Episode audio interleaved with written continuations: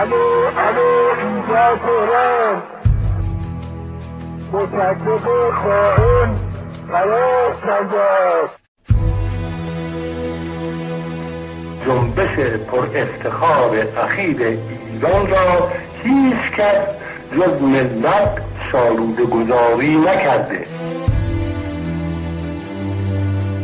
من فکر الان که 60 سال از این واقعی میگذره دیگه موقعشی که با تعصب بذاریم کنار. چرا 28 مرداد به وجود آمد؟ هیچ در این زمینه فکر کردید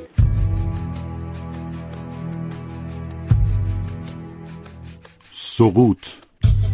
سلسله برنامه های رادیو فردا برای بررسی وقایع 28 مرداد 32 قسمت 33 کودتای ناکام.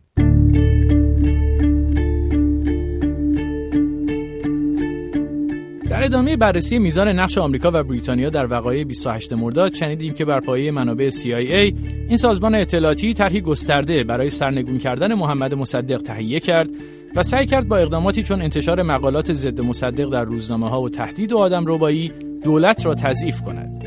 همزمان دولت بریتانیا در عرصه بین المللی نیز به شکل علنی با تحریم نفت ایران مصدق را در تنگنای اقتصادی قرار داد. وقتی تابستان سال 32 از راه رسید، گویی همه چیز برای ضربه نهایی و سرنگون ساختن مصدق آماده بود.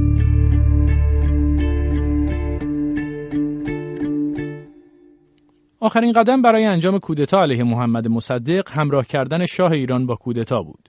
آنطور که مارک گازیروفسکی استاد دانشگاه تولین و نویسنده چندین کتاب درباره نقش CIA در رویدادهای سال 32 می‌گوید برخلاف تبلیغات رایج مخالفان شاه همراه کردن او با کودتا کار ساده ای نبوده. شاه در ابتدای امر هیچ تمایلی به فعالیت علیه مصدق نداشت.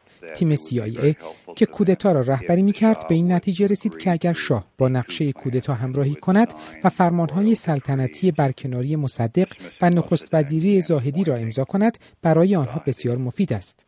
چون اگر شاه این کار را می کرد کودتا قانونی می شد و اگر نمی کرد غیر قانونی می شد و این تفاوت بزرگی بود.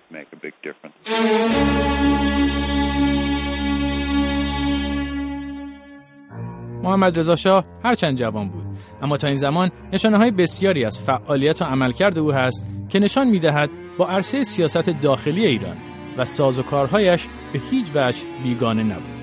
یرواند آبراهامیان پژوهشگر تاریخ معاصر ایران در نیویورک معتقد است که شاه اصولا می‌دانست که همکاری با نقشه یک سازمان اطلاعاتی امنیتی خارجی علیه نخست وزیری که نفت را ملی کرده چه تأثیر عمیقی بر وجهه ملیش خواهد داشت.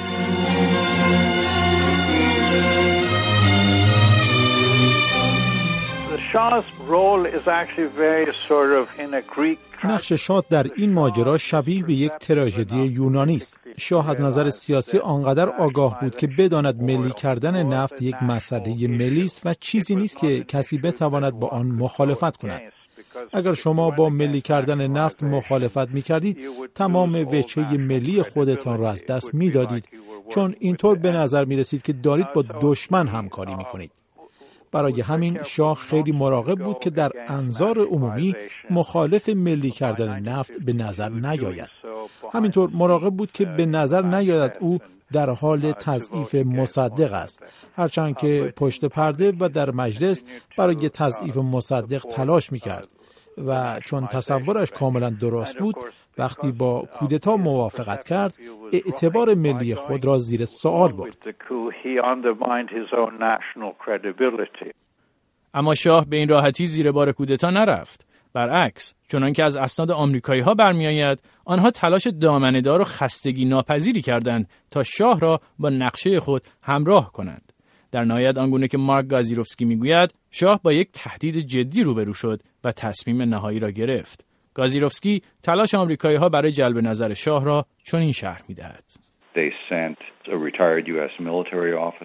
آنها ابتدا یک افسر بازنشسته آمریکایی را که در دهه چهل سالها در ایران سر کرده بود و شاه را میشناخت فرستادند تا او را قانع کند. این افسر با شاه ملاقات کرد ولی نتوانست او را قانع کند. بعد شاهزاده اشرف خواهر دوقلوی شاه را مخفیانه به تهران فرستادند تا با او ملاقات کند. این کار هم فایده نداشت. بعد یکی از ماموران اطلاعاتی بریتانیا به نام اسدالله رشیدیان را نزد شاه فرستادند. او هم نتوانست شاه را قانع کند که از نقشه حمایت کند. سرانجام کرمیت روزولت فرمانده عملیات چند بار با شاه ملاقات کرد. به شاه اطلاع دادند که به هر حال این کودتا حتی بدون اجازه او انجام خواهد شد و او بالاخره پذیرفت.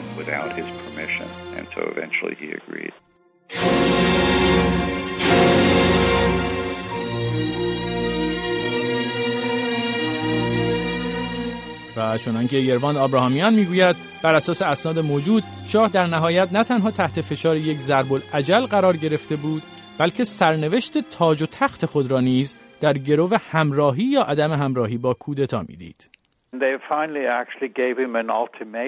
آنها به شاه التیماتوم دادند و گفتند چه همراهی بکنی یا نه ما کودتا را اجرا می‌کنیم. و اگر به کودتا نپیوندی ما به هیچ وجه تضمین نمی کنیم که تو بعد از کودتا همچنان شاه باشی یا حتی اینکه نظام پادشاهی را حفظ کنیم. با چنین التیماتومی بود که شاه در آخرین روزها تصمیم گرفت که به کودتا بپیوندد. سرانجام روزهای سرنوشت ساز مرداد ماه از راه رسیدند و در زمانی که بحران سیاسی کشور به اوجی کم سابقه رسیده بود، مأموران CIA تصمیم گرفتند نقشه نهایی خود را اجرا کنند.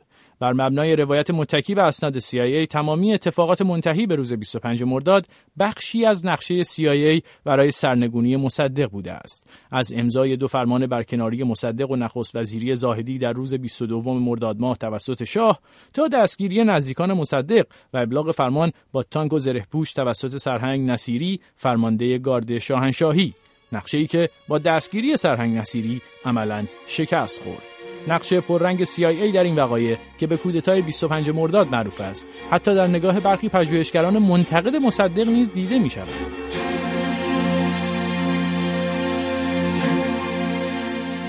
مبنای اصلی اختلاف نظر ما فاصله رویدادهای 25 تا 28 مرداد و مشخصا اتفاقات روز 28 مرداد است. روایت پژوهشگرانی مانند مارک گازیروفسکی بر مبنای نوشته های فرمانده عملیات CIA و همچنین مصاحبه با مامورانی که خود در این عملیات دست داشتند از وقایع روز 25 مرداد و تلاش های CIA بعد از این روز چنین است.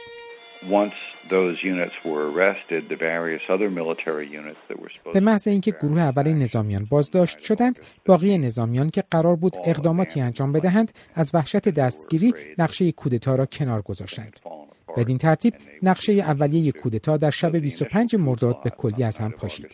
صبح 26 مرداد رادیو وقوع کودتا را اعلام کرد و نظامیان وفادار به مصدق هم در این روز تعدادی دیگر از دست اندرکاران کودتا را بازداشت کردند. همزمان آنها به دنبال بازداشت ژنرال زاهدی هم بودند.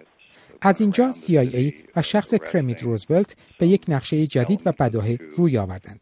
اول اینکه ادعی را اجیر کردند که خودشان را عضو حزب توده جا بزنند و تظاهرات کنند و شهر را به هم بریزند تا هم مردم را و هم نظامیان و روحانیون را از تسلط احتمالی کمونیستا بترسانند در همین زمان حزب توده هم یک تظاهرات بزرگ برگزار کرد که خیلی ها را به وحشت انداخت و روشن نیست که CIA چقدر در برگزاری آن دست داشت آنها همچنین فرمانهای شاه را که دولت مخفی کرده بود به شکل علنی و در سطح گسترده منتشر کردند. هنوز خیلی از ایرانی ها شاه را دوست داشتند و وقتی معلوم شد که او مصدق را برکنار کرده آنها به مخالفت به مصدق روی آوردند.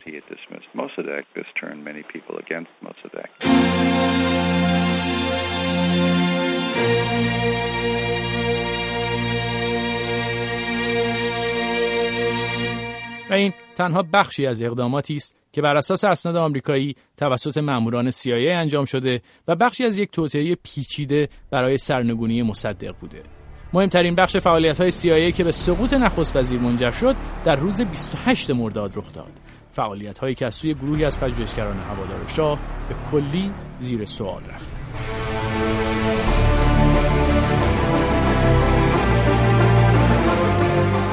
بخش بعدی سقوط خواهیم شنید که بر اساس منابع آمریکایی CIA در روز 28 مرداد چه کرد و مخالفان بر مبنای چه استدلالی این اسناد را زیر سوال می‌برند. سقوط هر سه شنبه ساعت 6 از رادیو فردا پخش می